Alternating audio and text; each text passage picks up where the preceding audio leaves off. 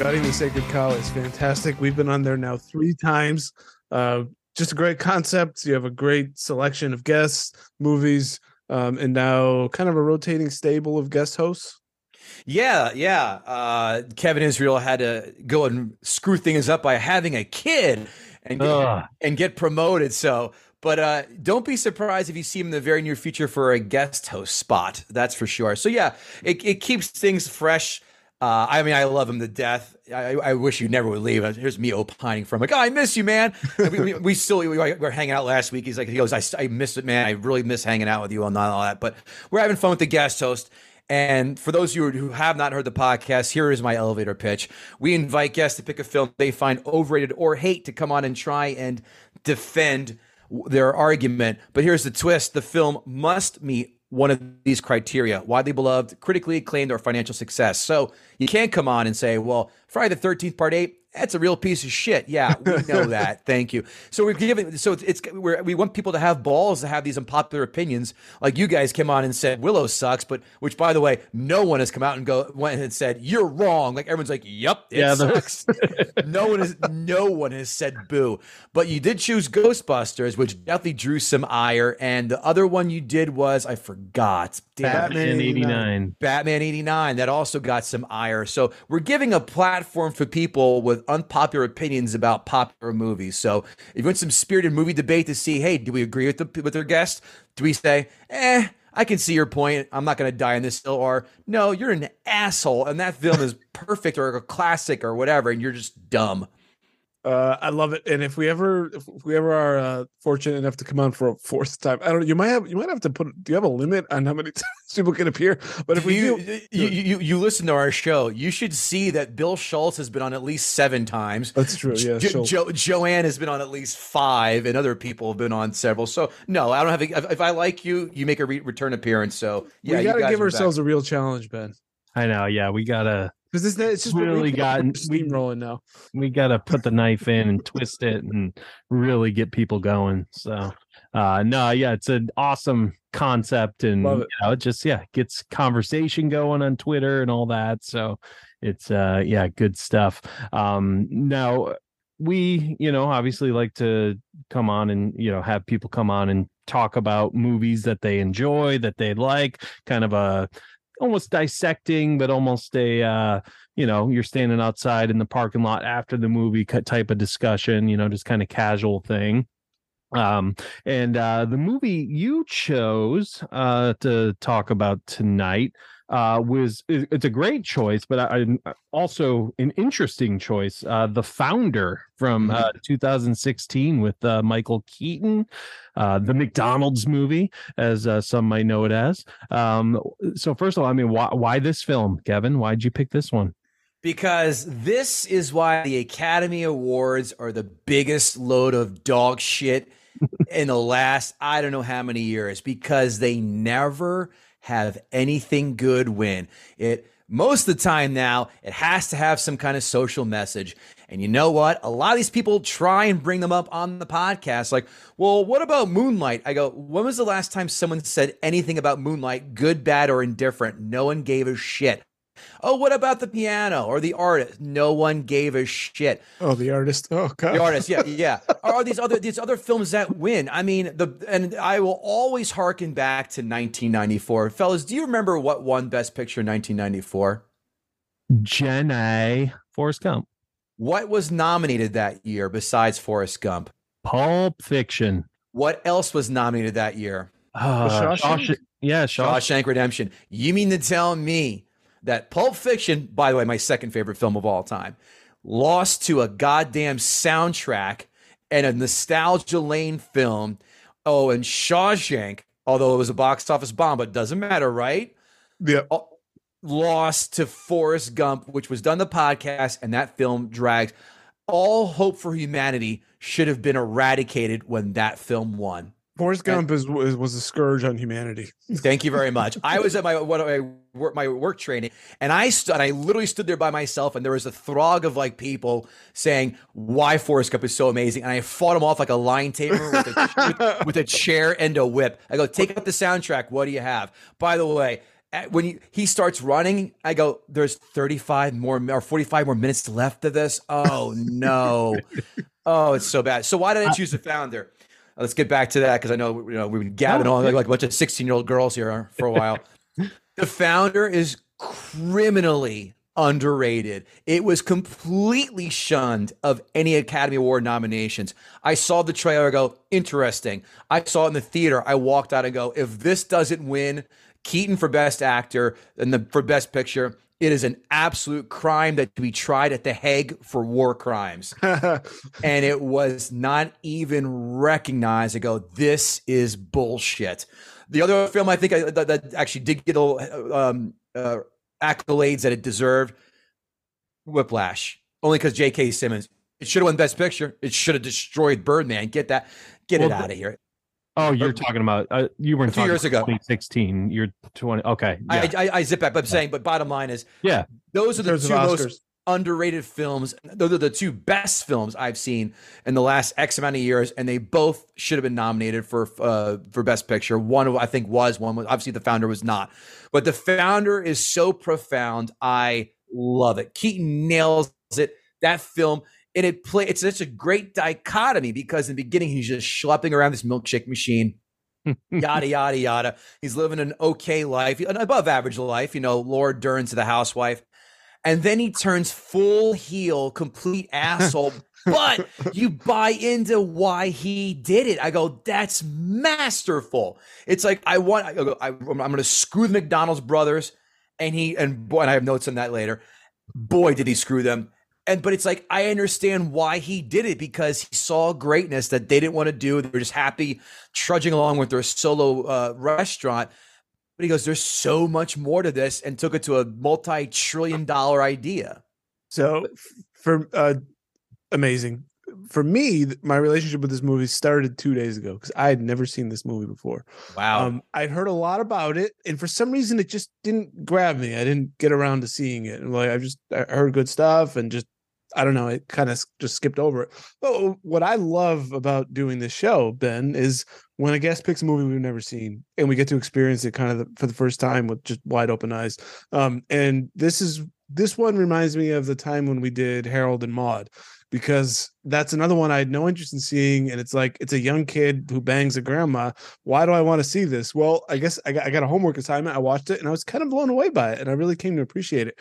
And this one, wow. I mean, the only thing I could think of, because I went and looked it up afterwards, it was Michael Keaton nominated, because any normal, just, you know, his performance was so strong. You're like, he must have been nominated. And it's like, couple of awards I've never heard of. The only thing I can think of was that this was during his, I guess, Renaissance period, when you had Birdman, when you had Spotlight, and maybe they didn't want to put him up again or something. That's the only explanation. And that's what I rationally. Yeah, that's one of the things I hate. I'm the more favorable one of the awards than I don't give a podcast, shit. But that's the one thing where it's like they do pick and choose, because no, they've had their time, we're not going to nominate them, because the Birdman won in 2014, Spotlight won in 2015 Best Picture, both Michael Keaton films, and then this is 100% Oscar worthy performance. And Spotlight, there's another one. Has anyone ever said the word Spotlight in the last 8 years? No one cares. Does anyone own Spotlight? No. This is kind of my thought, and I know it's not going to happen because we know how it works. This is like almost, it's the same thing as the Top Gun Maverick argument. It blew away the box office, blew away critics, blew away. It created this mass following of so many people who absolutely love the film, and it has no chance. Not only was it was commercially and critically praised, but it has no chance of winning the Best Picture, when really just kind of is the best movie of the year to me, anyways, you know, for that. But it's, wow, well, what are we doing here? You know, this movie is, Top Gun is going to be recognized. People are going to go back and watch it and love it forever. And even if it's just nostalgia, but at least people will be watching. A lot of the ones that are out, most of the ones that will probably be nominated, or maybe the one that will win, no one will ever watch it again. You know, I think, Ben, you said Tar was great, but who's going to go watch that in 8 years? No one. Right. This was the 2022, the year past. This was, in my recent memory, and I'm 46 years old, the worst year for films I can remember. This year brought out nothing of note except for Maverick.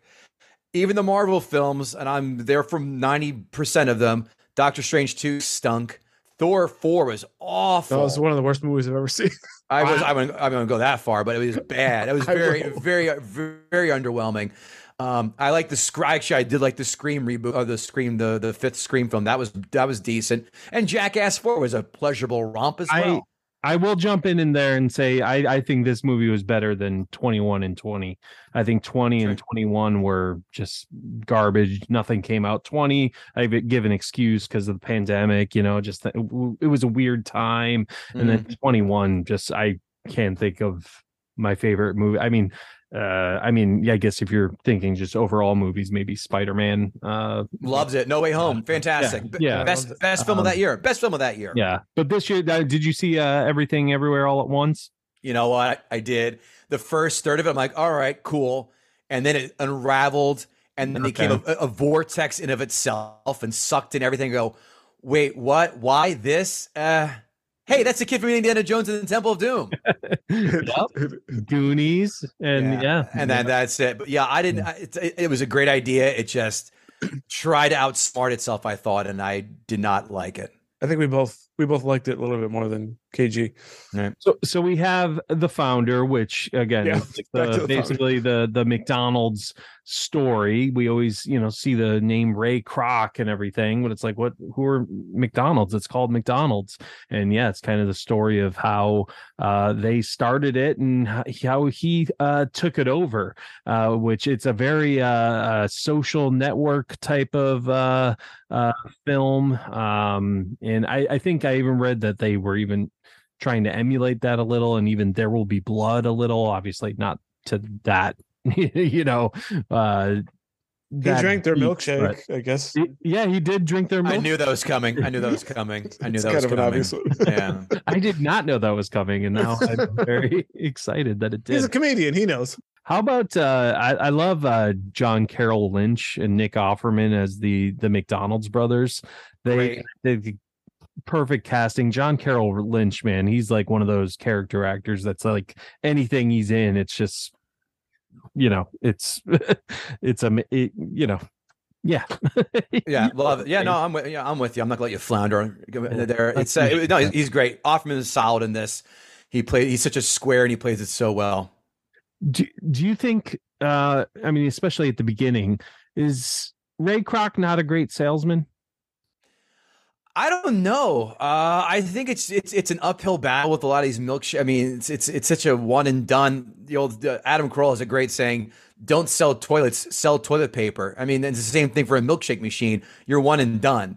I mean, it's got to be this monstrous sale. You have to hit it, and that's such a, you know, horrible life to be like a road salesman selling that and going to these, you know, Stewart root beer car hop places and dealing with that stuff. But yeah, I don't know. I mean, I guess he wasn't a bad one, because I mean, he sold the idea to how many people, and he sold the idea about how it had to be real estate he was selling, not the restaurant itself.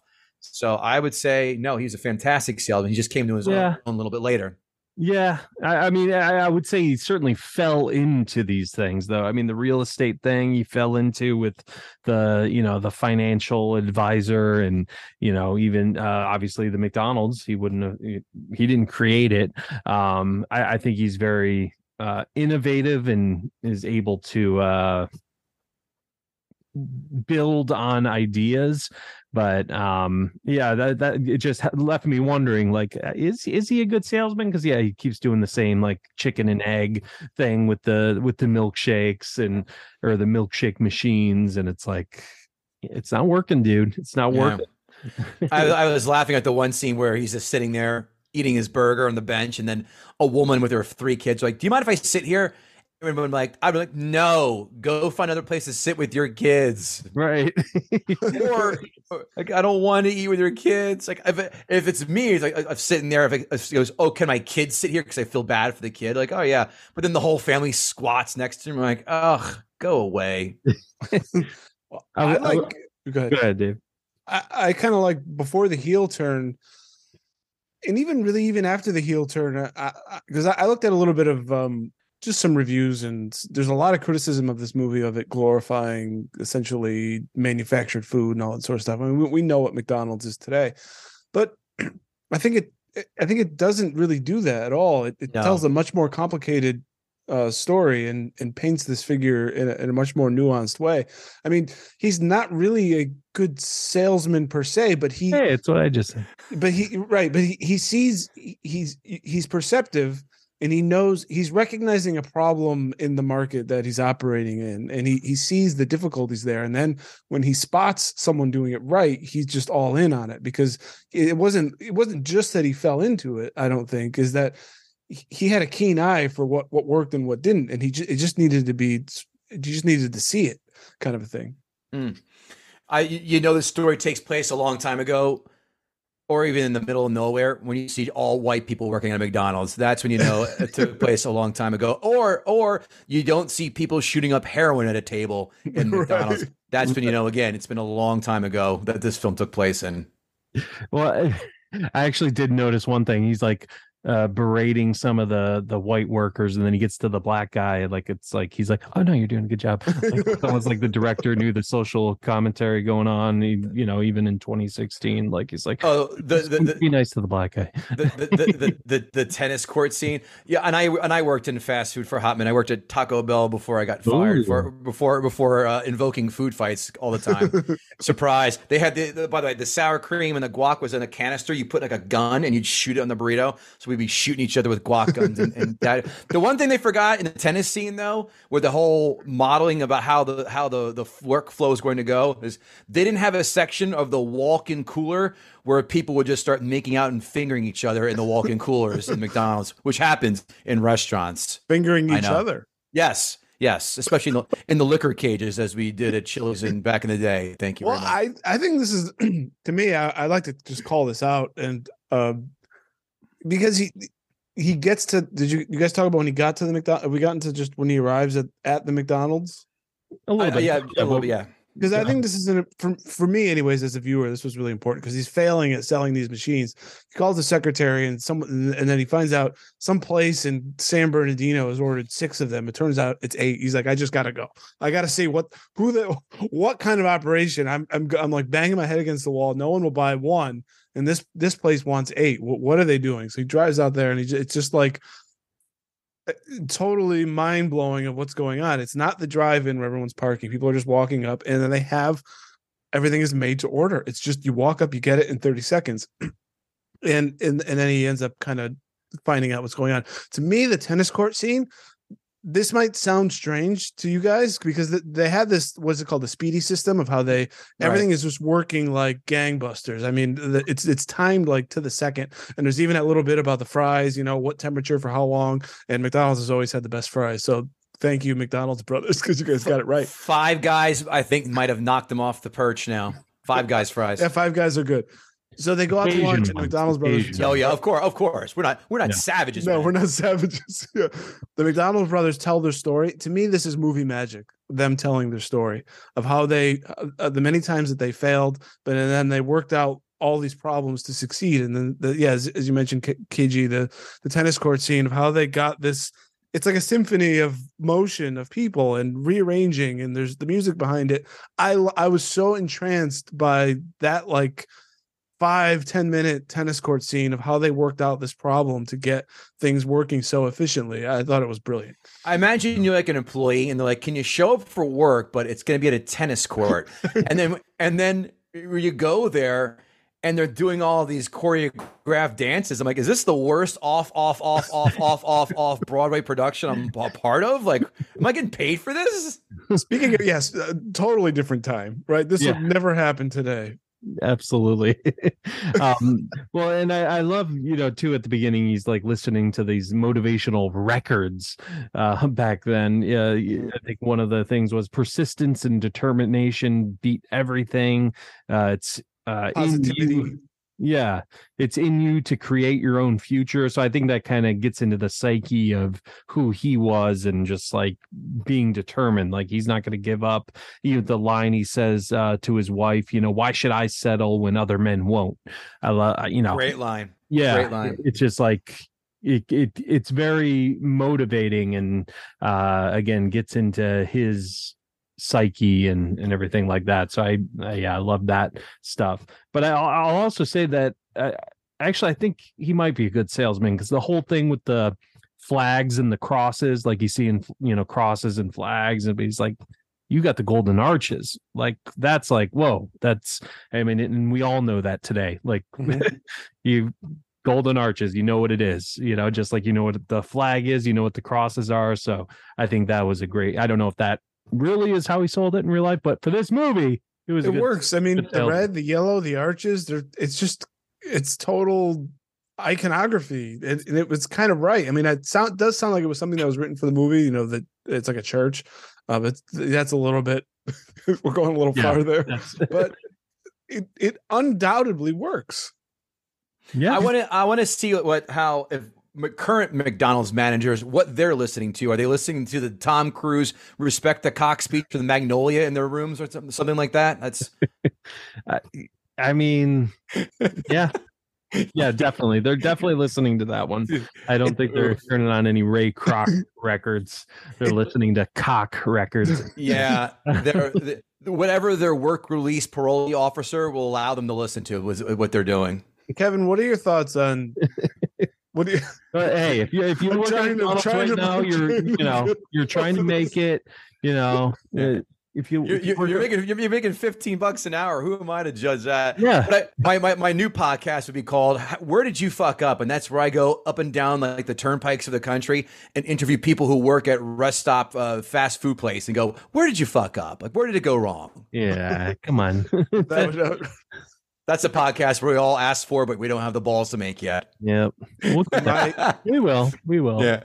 My secondary podcast, I actually thought about this today. Have you ever been on, you guys spend any time on Reddit? They have an unpopular opinion section. I would love to do an unpopular opinion, but I'm sure someone probably already does this, because you'll have someone who'll just be like, yeah, it's called Gutting the Sacred Cow, where people try and shit on their movies that everyone loves. But it's great. It'd be like, I don't know, like, I think, you know, people who, I can't even think of a good one, but it's just, people spouting out bullshit, but I think it'd be a fun topic for people to disagree. Anyway, I'm ranting. Katie, I want to know what you think about. We get the very first McDonald's. I think we've it's established that we've clearly come a long way from, you know, that initial place to what it was, and the movie's always telling us. I think the movie's trying to tell us that very thing, which was quality food done very quickly. But as you mentioned, with the powdered milkshake, and, you know, I think they said something about sawdust in the burgers, you know, that kind of thing. What do you think about that? Just what the movie's telling, that we went from good quality fast to, I'm not sure if I'm eating is food. You know, I mean. And that's, again, another reason why this really hits home. You're right. It takes it from that American wholesome values of a restaurant to corporate greed and cutting corners for food costs. That's exactly what I think that comes out to. And by the way, Linda Cardellini, ooh la la, she doesn't miss. Hubba. Right? Yeah. She's an underrated gem as well.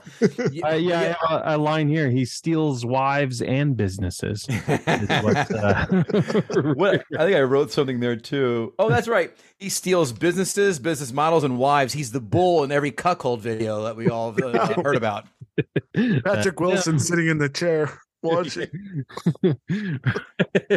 Ray Kroc is the spokesperson for that I love the persistence of him in this film, and Michael Keaton, I mean, he's the man. Stellar. He's stellar, amazing, besides Batman 89, which we are really bad in that. Did you boys know that Michael Keaton was like a PA, but he definitely worked on Mr. Rogers' Neighborhood TV show? Really? I did not know that. I knew that. And if you watch the doc, Won't You Be My Neighbor, which always gets the tears rolling in my eyes. It's such a beautiful film. And I mean, he's the most beautiful person in the world. But you see him, they do like different like videos of like behind the scenes stuff. You see him standing there in the middle, like the King Castle. As long as they don't point him out. I was sitting there going, there's Michael Keaton in the theater, and no one else, like like, ooh, nothing like that. But you're right. You expect like a big arrow, like a joke, like, ha, there's Batman.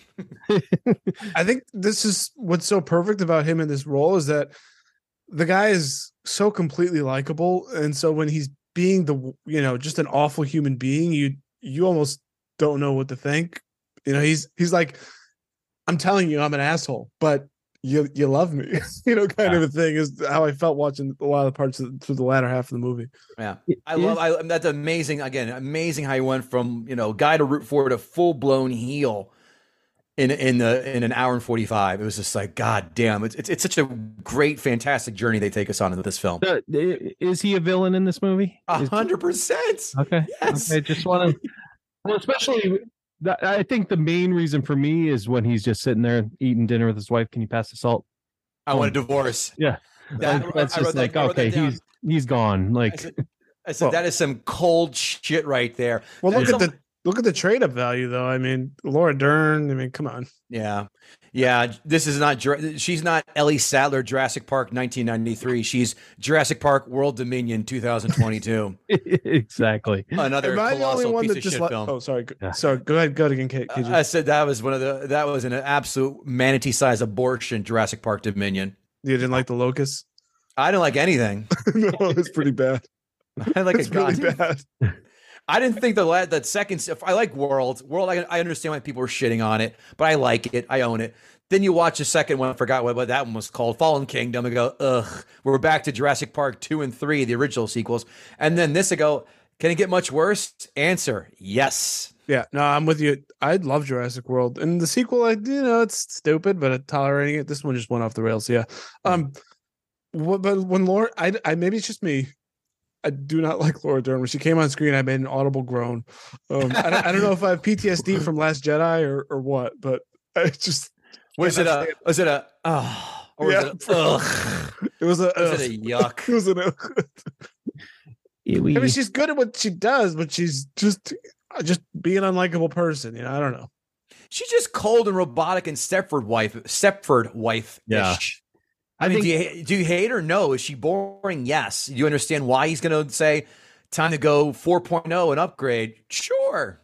I think what made me kind of turn against her was, which I guess is almost a testament to she's probably a good actress, is Big Little Lies, that TV show that came out with Nicole Kidman and Reese Witherspoon. Like, she plays a despicable human being, and she does a great job at it. But to her credit, though, her character, it's like she's a loyal wife and supports him every single step of the way. It's like you can't ask for anyone better than that to be at home and, you know, your number one supporter.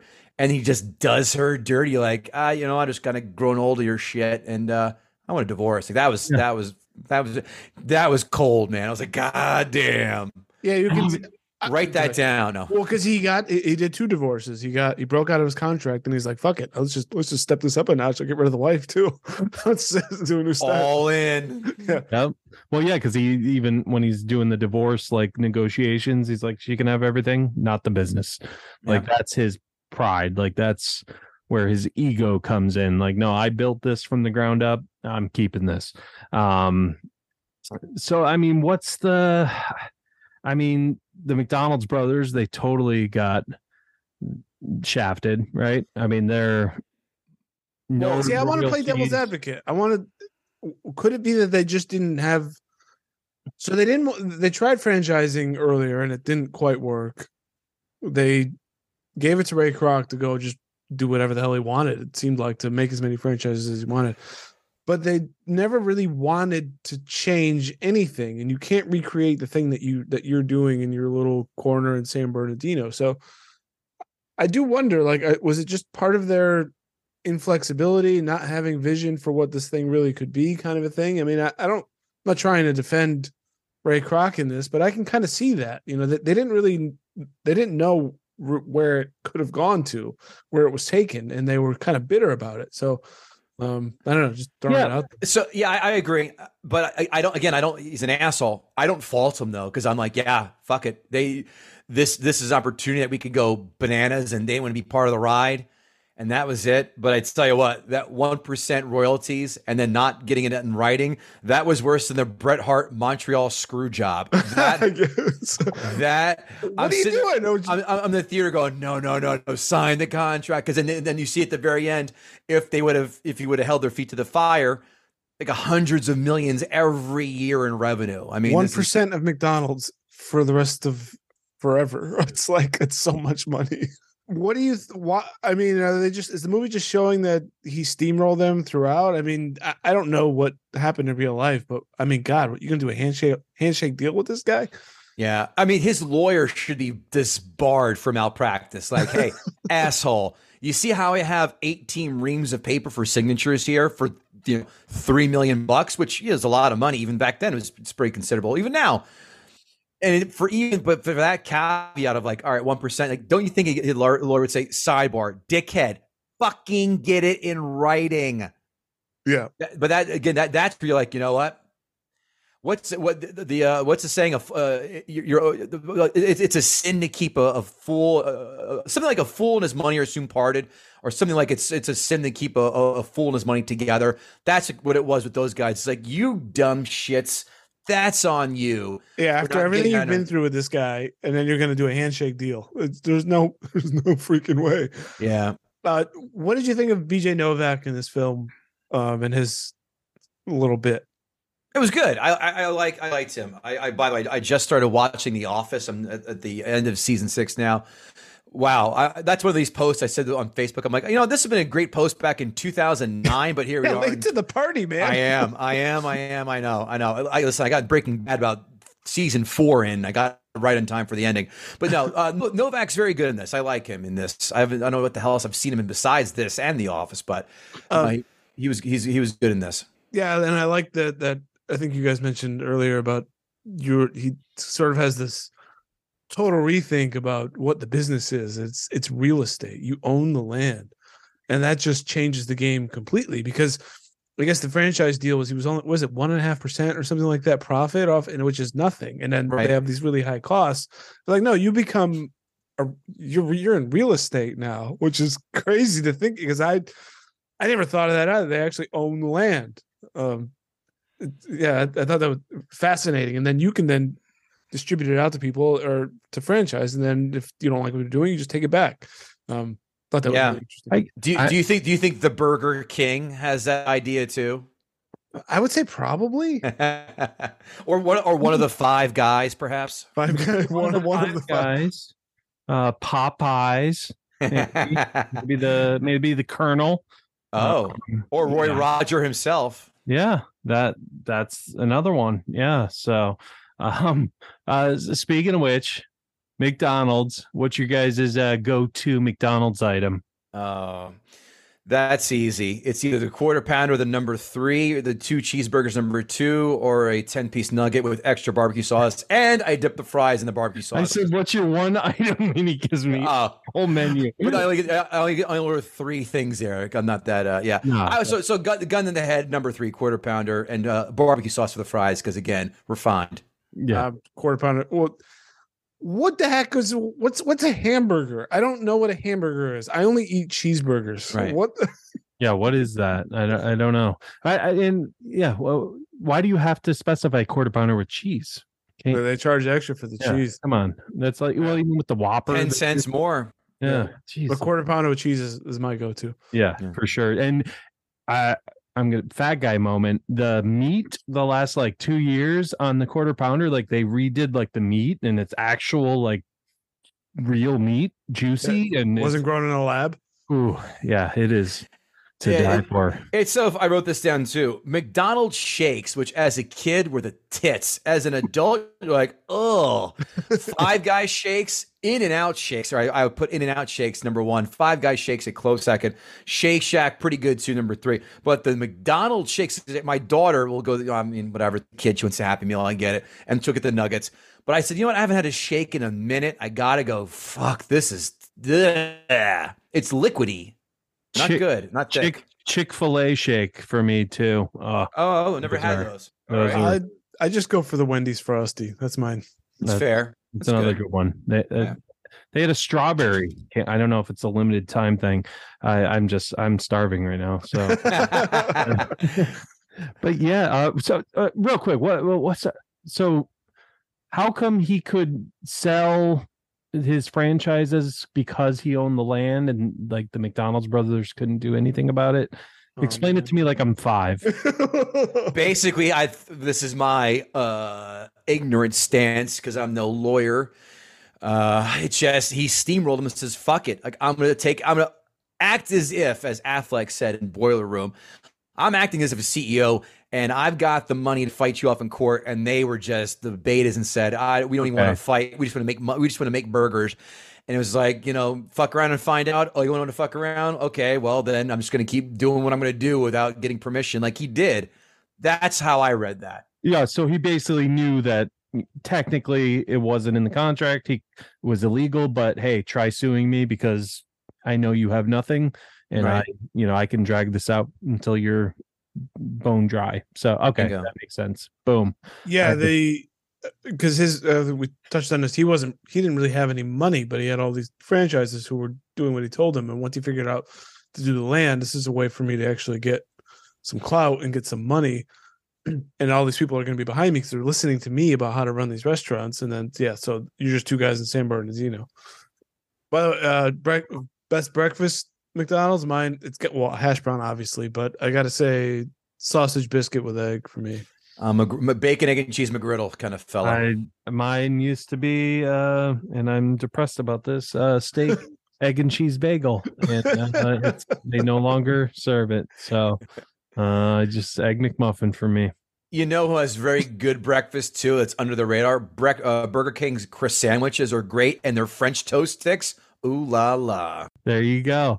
I'm so glad you chose this film. Any final thoughts on The Founder? It's an absolute, everyone I've turned this on to, it's not just that was a good movie. They go, dude, thank you. That was amazing. And I will champion this forever because, again, it is an absolute hate crime that it was not getting the accolades it thus deserved. If I ever see Michael Keaton, I'm going to say The Founder. And if I ever see John Turturro, I'm going to say Brain Donors. Goddamn love that film. Oh, nice. Have you seen Brain Donors? I have. You, my family, and about two other people, about 25 people worldwide have seen it and love it. Yeah. Right now, I'm just thinking of Severance. Now that you say John Turturro, that's a great series. I don't know if anyone's seen it. I have not caught it yet. No, you need to watch it. Very good. Yes. Very good. Okay. But yeah, great choice. Yeah, I love this. Love the acting. Just the whole story is just. What would you guys give it on the old 1 to 10? Since this is how we wrap up Gutting the Sacred Cow, I got to get its scores from you guys. How would you rate The Founder?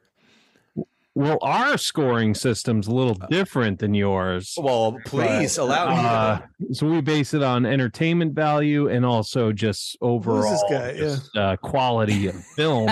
I would give this. So we had two ratings. Come on, KG, you've been on here before. Explain it better, Dave. Explain it better, and then we go by. It's really revolutionary and novel. We go 1 to 5 on stars and 1 to 5 on popcorn. So stars is cinematic quality, popcorn is your enjoyment level. I just tried to Ray Kroc my way and my rating system on your podcast. Give me a handshake deal, no problem. Handshake deal, fellas. This is a 5 in both categories. This film, one more time, harking back to my podcast, this gloriously passes the remote test. Remote test, of course, if you catch it on any juncture on cable, do you drop the remote and say, well, I know what I'm doing for the next hour, 45, whatever it is left in the film? Yes, I will. This film is flawless. 5 entertainment, 5 in the popcorn. It is the best film I have seen in the last 5 years without question. This is that's why we kind of stopped doing this because if a guest chooses it, obviously they're gonna give it a well. Maybe they hate it when it makes sure like, you know what, Napoleon Dynamite, that's a piece of shit and you guys are dumb for liking it. That's heroes. I would give it 3.5 stars, solid film, and probably 3 buckets of popcorn, entertaining. I'm not bored during it, but no action or anything, so it's not going to bump up to a 5. But yeah, 3.5 and a 3 for me.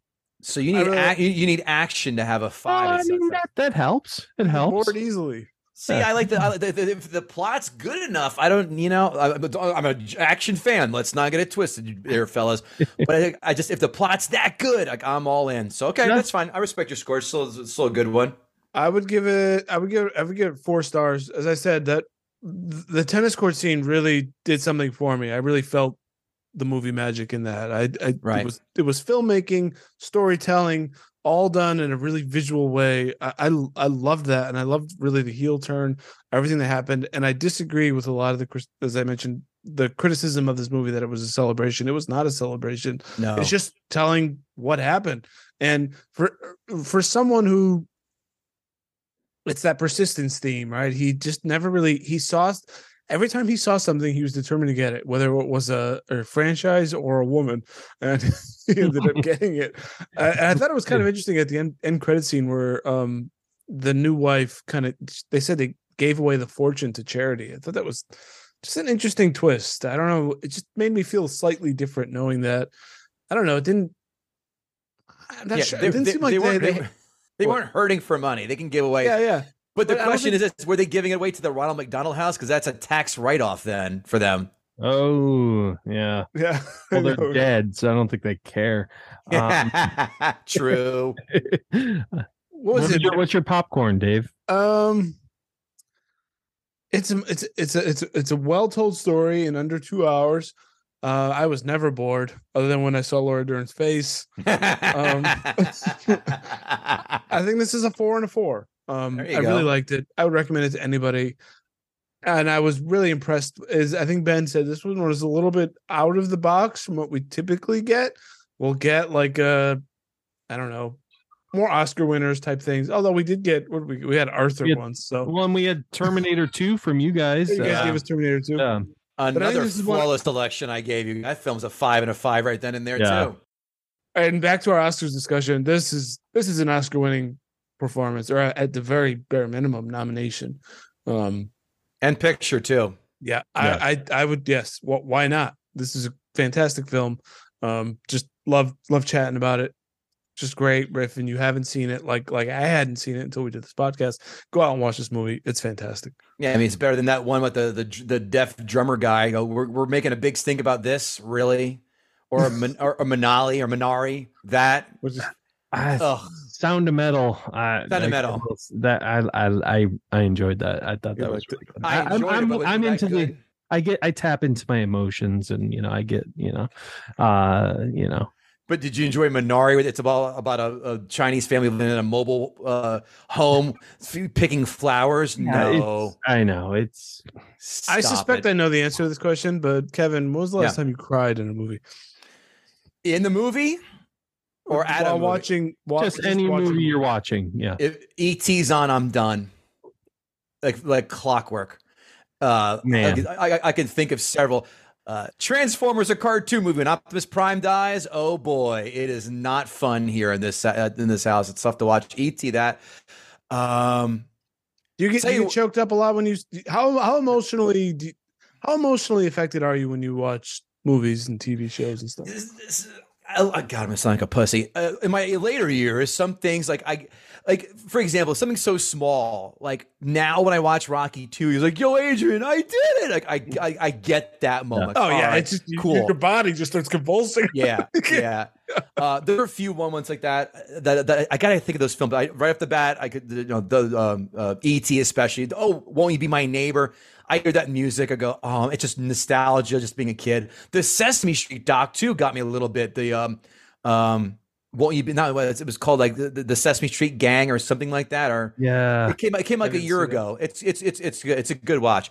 Here's the one scene you're just gonna laugh at, and it makes me so sad and angry at the same time. I can't hardly watch it now. Who Framed Roger Rabbit, where they kill that little squeaky shoe with the dip? Oh, I love that. Dude, they kill that little too and go, he didn't do anything. He was just so innocent and young. Because it kills me. Like, you motherfucker. I love me. That. It just makes me so angry and sad at the same time. And I haven't seen that movie in so long. I wonder how it holds up. It's great. It's still great. I know someone gutted ET on your podcast, and I have never been able to listen to it because I know I'll be just furious. So she was destroyed. Don't worry. Okay, good. Okay, maybe I'll fast forward to that part where you guys destroy her. So the music is what made John Williams. I listen. You can tell me Indiana Jones. I will agree. You can tell me Star Wars, but I will stand in a hill and say, here's why ET beats them all. Because the music, that's another one. When the flowers die, that's what gets me. And when he goes home too, I'm like, God damn it, here we go. I'll be right here. Oh, yeah. You and me, same page.